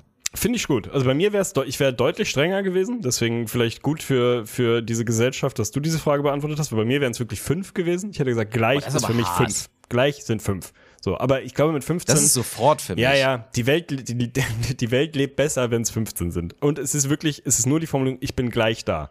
Es ist nicht, ich bin gleich wieder da. Also wenn du jetzt auf dem Date bist, im Restaurant und sagst, ich bin gleich wieder da, so, dann hat das vielleicht eine andere, also dann sind fünfzehn Minuten vielleicht schon strange. Wenn man jetzt sagt, ich gehe kurz auf Toilette. Das ist geil, diese so. Übersetzung, ne? Bei mir ist halt wirklich die Vokabelliste, wenn ich jetzt so definieren würde, wäre, ich bin gleich da, sind halt wie gesagt fünfzehn Minuten oder mhm. weniger, ich bin sofort da, sind maximal fünf mhm. und ich bin in einer Minute da, sind zwei bis drei Minuten. Sind zwei bis drei Minuten. Ich finde das so geil, ja. Dass man sich an dieser einen Stelle wirklich eine konkrete Zahl rausnimmt und die schreibt, obwohl man weiß, dass sie nicht richtig ist. Ja. Finde ich total geil. Und, und wenn du so eine Nachricht schreibst mit, du triffst dich irgendwo an einem Public Place, du siehst mich schon quasi, also wenn du das schreibst, sind achthundert Meter. Okay, du siehst mich schon sind achthundert, okay, okay, finde ich gut, finde ich gut, werden wir alles, äh, wird alles mit aufgenommen, finde ich, gefällt mir sehr gut. Nächste Frage, sind wir auch beim Thema Entfernung, als hättest du es gerochen, äh, ist vielleicht auch in, in letzter Zeit Corona-bedingt öfter mal passiert. Wir wollen wissen, die Welt will von dir wissen, die, was ist und oder gibt es eine und wenn ja, was ist die Mindestentfernung, die ein Restaurant entfernt sein muss, wenn man sich Essen zum Liefern bestellt? In der Annahme, man ist gesund. Also nicht dieses Ding, ich kann nicht raus, ich bestelle mir was zu essen. Muss ein Restaurant eine bestimmte Entfernung von deiner eigenen Wohnsituation oder aktuellen Position haben, damit es okay ist zu bestellen und es nicht abzuholen? Oder bist du da komplett Freifahrtschein und wenn er dein Nachbar ist, dann soll das dir hochbringen? Also was ist die Policy? Aber was ist denn die Alternative, dass du es abholst oder was? Ja, klar. Naja, also ist es okay, ja, es wenn, wenn, um die Experience. Wenn zweihundert Meter weiter in deiner Straße ein Restaurant ist, ist es dann wirklich okay zu sagen, ich bestelle mir das zur Lieferung und der bringt mir das jetzt zur Haustür? Ich sage halt, also ich fühle zu null, weil das absolut nicht mein Lifestyle ist, aber ich sage null Kilometer, wirklich null Komma null Kilometer. Also das kann okay. unten bei dir im Stock sein. Ich finde, wenn du was bestellst, dann geht es um diese Experience. Muss es in den dritten Stock kommen. Also selbst gleiches Gebäude. Quasi dann schon, quasi okay. dann schon. Es geht um diese Experience, du willst die Tür aufmachen, du willst es entgegennehmen und du möchtest dann diesen kurzen Weg gehen, du packst alles aus in der Küche und dann bist du halt auf dem Sofa und snackst es dir rein. Also dann, dann kannst du halt eh eher essen gehen oder keine Ahnung, was anderes machen, dann ist es nicht mehr, dann ist es was anderes für mich. Dann sind wir in Punkt B oder so von dem Lebensbibelpart, wo wir gerade sind. Keine Ahnung, also da gibt es für mich keine Grenze. Was willst du denn machen? Nur weil es jetzt irgendwie drei Kilometer weg ist, sagst du, ja komm, ich könnte jetzt ja schon auch noch mit dem Fahrrad hinfahren. Dann hat das nichts mehr mit diesem Akt des Bestellens zu tun, den man ja klassischerweise so gerne mal an einem Sonntag macht oder an einem allgemein verkaterten Tag. Das ist es dann nicht. Boah, du bist echt der Liberale von uns. Also wenn ich die Fragen heute beantwortet hätte, ich wäre da hardliniger unterwegs gewesen. Aber das beantwortet dann wahrscheinlich auch die Frage, wie man es schafft, nur siebzig Schritte an einem Tag zu machen, wenn man sich sogar das Essen von zweihundert Meter weiter bestellt. Nur so schafft man es. Würde ich okay. halt nicht machen. Ich bin halt eh nicht so der, der Bestelltyp dahingehend. Ja, stimmt. Also keine okay. Ahnung. Ey, wenn du sagst, das ist, äh, das ist Freifahrtschein, dann werden sich jetzt wahrscheinlich so dreißig Prozent unserer Community ein zweites Loch in den Arsch freuen und jetzt wahrscheinlich erstmal gucken, was der dichteste Lieferdienst, das dichteste Restaurant um die Ecke und das Ding leer bestellen, so wie ich die Leute kenne. Aber ey, die Regeln sind Regeln. Ich will von dir wissen. Das ist eine geile Meta, Mann. Du bestellst aus demselben Gebäude ja, des Restaurants unten im Erdgeschoss und du bringst es in den dritten Stock und gibst kein Trinkgeld. Nee, und machst nee, das haben wir schon gesagt. So wir geil. haben schon gesagt in einer vorherigen Folge, unter zwei Euro Trinkgeld sind nicht akzeptabel für einen Lieferboy. Also, das warst du, glaube ich. Das muss man das dann schon. Ja, ich bin, ey, das, das wundert mich wirklich, dass ich der, der striktere von uns beiden bin. Das ist keine gute Entwicklung. Naja. Achtung, ich will von dir wissen, man kennt es. Thema privates Community Management. Ja? Du kriegst WhatsApp-Nachrichten oder Threema, Signal, Telegram, S M S, was weiß ich, Textnachrichten, die man halt meinst heutzutage so bekommt. Meinst du jetzt mit Community Management, meinst du jetzt so Bekannte und Freunde? Ja, ja, oder ja, reden wir total. jetzt so von... Nein. Ah, okay. Nein, bei mir heißt es, das heißt bei mir und Leni heißt es Community Management, wenn man Fragen, oh. also Nachrichten seiner Freunde und Bekannte beantwortet. So. Und Leonie ist halt absolut Kandidatin, also da staut sich mal, mal so richtig was. Also da gibt es dann schon dieses WhatsApp äh, Zahlsignal oben, geht dann schon gerne mal in, in Bereiche, wo ich sofort Schnappatmung kriegen würde, wenn ich wüsste, ich muss noch so viel beantworten. Ich bin da auch nicht so wahnsinnig gut drin. Bei mir gibt es auch manche, die da, die da lange mal drin rumliegen und so weiter und so fort. Glaube ich, kennt jeder. Deswegen will ich von dir wissen, gibt es eine Anzahl ungelesener WhatsApp, allgemein Messenger-Nachrichten, nicht nur WhatsApp, sondern Gesamtnachrichten, die die Grenze ist, bei der man handeln muss? gibt es eine Grenze, wo man sagt, wenn die Zahl erreicht ist, dann musst du jetzt handeln. Du musst jetzt anfangen, da was, da was zu machen und Fragen zu beantworten. Oder ist es auch das, bist du auch hier wieder Freifahrtschein? Kann man das Ding bis ins Extrem ausweiten? Heute ist alles offen. Hab ich jetzt letztens, ich habe eh gerade eine Handy-Experience, ich habe ein bisschen verkackt, weil mein Telekom-Vertrag, den gibt's nichts mehr, der wurde dann gekündigt, also nicht so klassisch, er ist ausgelaufen und dann hat man sich entweder nicht gekümmert und er läuft aus oder man hat rechtzeitig ge- gekündigt und muss sich um was Neues kümmern, so, das ist einfach so relativ random passiert und ich habe es gerade verkackt, ich bin jetzt quasi so den dritten, vierten Tag ohne Handy und es ist ein ganz komischer Lifestyle, mhm. aber werde ich wann anders mal drüber referieren, das bringt einen wieder in Modi, da fühlst du dich wirklich wieder wie vierzehn und Mama braucht zu lange, um dich abzuholen und dann fühlt sich fünfzehn Minuten wirklich mal ganz lange an, ja. wenn du nicht weißt, wo irgendwer ist und du fühlst dich, als ob du vergessen wurdest. Das ist ein harter Lifestyle. Von daher hatte ich jetzt letztens auch, ich habe dann ja immer WhatsApp Web, habe ich dann halt immer, wenn ich natürlich auf der Arbeit bin, über mit W LAN und so, habe ich das dann dran. Aber jetzt hatte ich auch mal eine Phase, wo ich sehr, sehr lange dann wirklich nicht WhatsApp checken konnte. Und dann hatte ich am nächsten Morgen dann auch so, ich glaube, von sieben Parteien Nachrichten mhm. und dann teilweise auch viel. Und ich verstehe das wirklich. Ich krieg dann, krieg dann auch ein bisschen. Das ist nicht gut. Also Nachrichten allgemein, Anzeige ist halt schwierig, weil das kann nee, ja nee, auch ich meine Chats, also ich meine Chats, Chats, nicht Nachrichten, okay. sondern also genau, unterschiedliche Parteien, von denen du noch antworten musst. Ab drei musst du eigentlich handeln, würde ich sagen. Was? Ab drei. Ach du Scheiße. Ab drei. Oh Gott, oh Gott. Bist du wahnsinnig. Das ist viel zu früh. Ich hätte jetzt sowas wie fünfzehn gesagt oder so. fünfzehn? Was bist du denn für ein, für ein Bekannten-Messi? Mit wie vielen Leuten schreibst du denn hey, gleichzeitig? Es geht doch nicht um mich. Es geht doch darum, dass wir hier Regeln für die Weltgemeinschaft schaffen. Ja, aber die, die meine sich Empfehlung für die Welt ist auch, schreibt nicht mit fünfzig Leuten parallel. Was seid ihr denn für Menschen? Wer seid ihr denn, dass euch fünfzig Leute wirklich ernsthaft interessieren gerade und wo ihr bereit seid, Zeit aus eurem Leben zu nehmen, um mit denen irgendwie irgendwelche Sachen auszutauschen? Das Das sollten keine fünfzig sein, das sind viel, viel weniger. Aber jetzt stell dir mal andersrum, fünfzehn hätte ich gesagt, nicht fünfzig, ich bin ja nicht wahnsinnig, aber drei finde ich wirklich heftig. Stell dir mal vor, du bist jetzt Günther Jauch oder Joko Winterscheidt, die wahrscheinlich konstant auf so einem Level von zweihundertfünfzig plus unterwegs jetzt sind. Wenn der die Durchschnitt unserer Community, für die wir das Buch machen, ist jetzt, ist jetzt gerade Günther Jauch oder was? Ja, okay. Ja. Man sollte sein Leben nach Günther Jauch ausrichten. Damit fährt man gut. Aber okay, das ist hier deine Sendung. Wenn du sagst drei, also ab der dritten Partei, wenn ich Leonie das gleich erzähle, die fällt tot um. Also wirklich, das es ist ja, das ist was nicht bedeutet machbar. Handeln? Handeln, naja, Handeln bedeutet, bedeutet mindestens mal eine beantworten, bis du wieder unter drei bist. Oh, das heißt okay. für mich Handeln. Ich dachte jetzt eher so, Handeln bedeutet, du siehst halt, du machst es auf, weil das ist ja dieses Ding, so Notification-Style. Du machst WhatsApp auf, du siehst, oh fuck, drei, vier, fünf Leute haben mir geschrieben. Und dann hast du noch die Option zu sagen, bup, Home-Button, ich bin wieder weg. Ah, okay, nee, dann unterteil es bitte. Dann unterteil bitte in Handeln im Sinne von wahrnehmen. So, Handeln einmal so rein. Und, und, wann, und wann muss man antworten? Ja. Also wie viele, wann muss man wirklich anfangen zu antworten? Ab drei guckst du, wer hat dir geschrieben. Mhm, mh. Hast dann aber noch die Option zu sagen, Home-Button weg. Mhm. Ab fünf musst du schon langsam wirklich sagen, okay, ich gucke mir jetzt... gucke mir jetzt die Nachrichten an mhm. und lese sie quasi ab, also sorge dafür, dass die Notifications weg sind und mhm. ich dann im Zweifel halt wegschieben kann und sagen kann, ja gut, mache ich später, quasi nie, aber du auch bereit bist zu reagieren, sollte es wirklich urgent sein.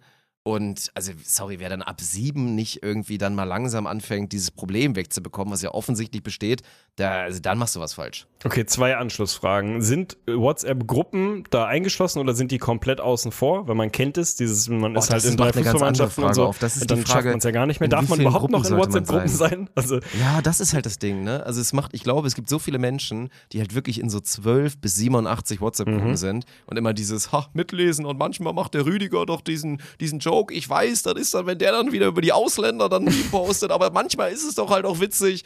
Das ist ja dann immer so, also WhatsApp-Gruppen ist auch allgemein, also naja, egal. Sollte man halt auch nicht sein. Also dann machen wir jetzt ein, diff- ein anderes Thema auf und sollten die Anzahl an WhatsApp-Gruppen, die halt wirklich erlaubt sind, reglementieren, weil das zählt dann nicht. Klar, wenn du jetzt in, wenn du jetzt wirklich zwanzig aktive WhatsApp-Gruppen hast und dann immer wieder irgendwelche Leute was reinposten, das klammer ich da quasi aus. Okay, dann letzte Anschlussfrage, weil auch das kenne ich wirklich von Leonie par excellence. Ähm, gibt es quasi eine Karenzzeit? Also sagen wir mal, ich habe fünf von diesen Chat-Nachrichten oder was und dann sagt mir die Lebensbühne, okay, jetzt muss ich antworten. Dann beantworte ich die alle einmal. Dann geht ja das die ich ganze habe Scheiße von vorne gesagt. Los. Ja, okay, ich habe dann, nicht alle gesagt, ja, ja. Du liest dann, dann durch und priorisierst okay. und guckst, wo brauchen wir jetzt okay. irgendwas. Okay, aber dann geht, ja, dann geht ja die Scheiße wieder von vorne los. Das ist ja das Problem. Dann hast du Community Management gemacht und dann antworten dir die Leute die ja darauf wieder, auf deine Antwort. Das heißt, dann geht der ganze Bums wieder von vorne los. Hast du, wenn du das einmal abgearbeitet hast, hast du dann so vierundzwanzig Stunden quasi Pause und frei Oder musst du das dann, also weißt du, geht das sofort wieder ah. los? Wenn du dann wieder bei fünf bist, musst du sofort wieder weitermachen oder hast du, kaufst du dir mit einmal abarbeiten so, so einen Zeitpuffer, dass du mal sagen kannst, okay, jetzt habe ich wirklich mal vierundzwanzig Stunden, habe ich jetzt Ruhe, da muss ich jetzt nicht. Diese Themen sind so schockierend, Mann. Man schreibt viel zu viel mit Leuten, ja, wenn man eigentlich gerne sagen würde, du Digga, ich habe jetzt wirklich keine Lust mit dir zu schreiben, so, ich habe da einfach gerade keine Lust drauf, liegt nicht an dir, ist so ein allgemeines Ding. Ja. Ey, ich melde mich, wenn ich Bock habe. Absolut. Oder ist es jetzt wirklich wichtig, dann lass uns kurz drüber reden, aber lass uns mal den Rest bitte einfach mal sein lassen. Lassen, weil ich habe da gerade keinen Bock drauf. Das ist, wie oft das Realität ist und man dann trotzdem das macht und dann dieses, ja gut, schreibst jetzt die Nachricht, legst das Handy weg, machst noch diesen Scheiß-Move, drehst es um, dass du das Display nicht siehst ja, und dann geil. Weißt du, dass du in der nächsten Stunde drei Follow-up-Nachrichten hast, auf die du wieder keinen Bock haben ja, wirst. Ja, dann hast du Vibrationsalarm oh, an und drehst völlig Gott. durch, ne? Dass das ganze Ding auf deinem Glastisch irgendwie auch noch mein rumwackelt Gott. Und so, furchtbar. Mhm. Okay, also hat man, hat man dann Zeit oder hat man keine Zeit? Man hat ein bisschen Zeit, oder? Man hat ein bisschen Zeit, ja. Okay, gut. Danke. Äh, du hast es wirklich schwer heute. Ich finde, du musst, du musst schwere Fragen lösen. Deswegen habe ich jetzt noch eine einfache und eine komplizierte für dich. Und dann sind wir okay, danke. Die einfache ist im kulinarischen Bereich. Und da wollte jemand von uns wissen, wie viele Löffel Kakao in die Milch? Und ich kann die Frage verstehen, weil ich habe schon Abgründe oh, sich so auftun gesehen. Ich habe wirklich Abgründe gesehen. Ich habe Menschen gesehen, die sich da in ein, sagen wir mal, zweihundertfünfzig Milliliter Glas Milch oder was auch immer, so ein handelsübliches Glas Milch, also ungelogen, fünf, sechs gut gehäufte Teelöffel reinknallen. Und du denkst, was, was hey, ist Tee? Denn? Ja. Trotzdem, sechs Stück, Alter, das ist, also wirklich, das ist fast, als würdest du... Ja, aber sechs Teelöffel sind zwei Esslöffel und das hätte ich jetzt mal so als Empfehlung für die guten alten... Was? Also für einen dreihundert Milliliter. So viel? Erstmal, warum rechnen wir in zweihundertfünfzig? Wer hat denn zu Hause zweihundertfünfzig Milliliter Gläser? Ist das ein Ding? Man hat ja wohl handelsüblich, ja, ja, hat man eher null Komma drei. Ja, gut, null Komma dreiunddreißig ist dann wieder was anderes, aber man hat ja null Komma drei Gläser. Und da würde ich sagen, da ist es Geschmackssache. Also wir wissen alle, es befindet sich zwischen einem und zwei Esslöffeln bei null Komma drei. So, mhm. einer ist dann gut. Also es wird noch ein paar Hardliner, die geben, die sagen, oh, ich will wirklich nur diesen leichten Schokogeschmack. Das Ding ist, ich trinke das nicht, ich trinke keinen Kakao. Mhm. Also auch ewig, ich bin ja schon kein Milchtrinker mehr, also kein richtiger Milchtrinker. Mit Alternativprodukten mache ich mir eigentlich auch quasi keinen Kakao. Ist irgendwie nicht, nicht mein Ding. Von daher habe ich den Bezug auch verloren. Früher war ich ein riesen Kakaotrinker, mhm. habe ich mir mal einen Liter davon gemacht und habe mir wahrscheinlich viel zu viel reingehauen und so. Und das war total geil. Aber ich würde sagen, null Komma drei ist ein bis zwei Esslöffel. Zwei sind schon wirklich für den, für den süßen Zahn, das ist dann schon ordentlich, aber es ist trotzdem geil, ist nicht zu viel und einer sollte die Baseline sein. Okay, kann ich mitleben. Bei mir wäre es auch da wieder weniger gewesen. Ich bin, ich bin, ich bin so der Friedrich ja. Merz. Ich bin kompletter Hardliner heute. Auch, möchten wir uns noch daran erinnern, als du die neue Meta für dich entdeckt hast, das ist bei Netto, diese fertig... Fertig Hafer Cappuccinos. Oh, Dieter, ich bin da so drin, ey. Ja, ja, da, die, dafür gebe ich wirklich, ja. da gebe ich mein halbes Gehalt für aus. Die sind auch geil. Die sind auch geil. So, sag ich dir, ist, ist berechtigt. Ich war eh immer schon so ein Fan von so Instant-Kaffeesachen. Ja, teilweise, stimmt. Also den besten Kaffee, den ich je getrunken habe, war in Spanien auf so einer Driving Range. Das war der Wahnsinn. Was aus diesem Automaten für einen Kaffee rauskam, der war so richtig geil, süß. Hey, du warst mal auf der Driving Range? Ja, ja, kannst also du schon golfen? Ein paar Mal. Also kannst du es ein bisschen? Okay. Ja, ich würde es gerne lernen, also ohne Spaß, mhm, aber... Okay. Halt ein paar Mal auf der Driving Range gewesen, so ein Ding. Naja, aber dann kamst du irgendwann und hast mir das so, ich weiß gar nicht mehr, wie es genau war, ob du mir das Produkt gezeigt hast und dann also meintest, ja, kennst du die? Und dann hatte Sarah die, glaube ich, parallel auch entdeckt oder wir haben nee, die andersrum, vielleicht ich sogar hab die gezeigt. Bei euch entdeckt. Ich so. habe sie bei Sarah ja. entdeckt. Ja, ja. ja, aber was ich war dann? Nicht. Du kommst nach ein paar Wochen wieder zurück nach Düsseldorf und fragst mich dann so, fragst mich dann so nett im Büro, weil du warst hier, so, ah, willst du auch hier so ein Cappuccino? Und ich hatte welche ich mitgebracht, davon mal ab. Du hattest ja. welche mitgebracht, genau. Das war alles sehr, sehr geil.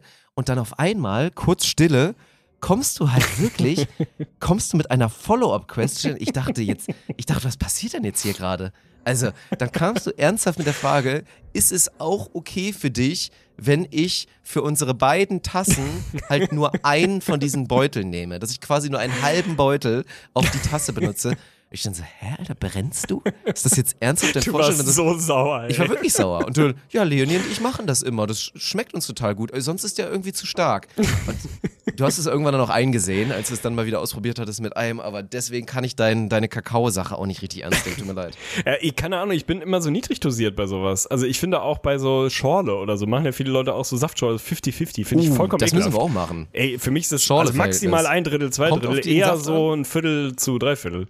Ja, kommt natürlich, ist es Sack, ist Sack, geil, ist es Saft oder Nektar und so, ist ja auch immer wieder, keine Ahnung, machen, machen wir bei einem anderen Mal, finde ich gut. Aber damit kann ich leben mit der Kakao-Antwort, deswegen habe ich jetzt noch eine Abschlussfrage für dich, die sehr groß ist, sehr Ach, groß gefasst, deswegen musst du deine Hirnzellen anstrengen und wir müssen gemeinsam vielleicht versuchen, das irgendwie einzugrenzen, aber ich fand die Frage so schön plakativ, deswegen wollte ich sie mit reinnehmen. Da möchte jemand von uns wissen, kaufen oder mieten? Kaufen oder mieten?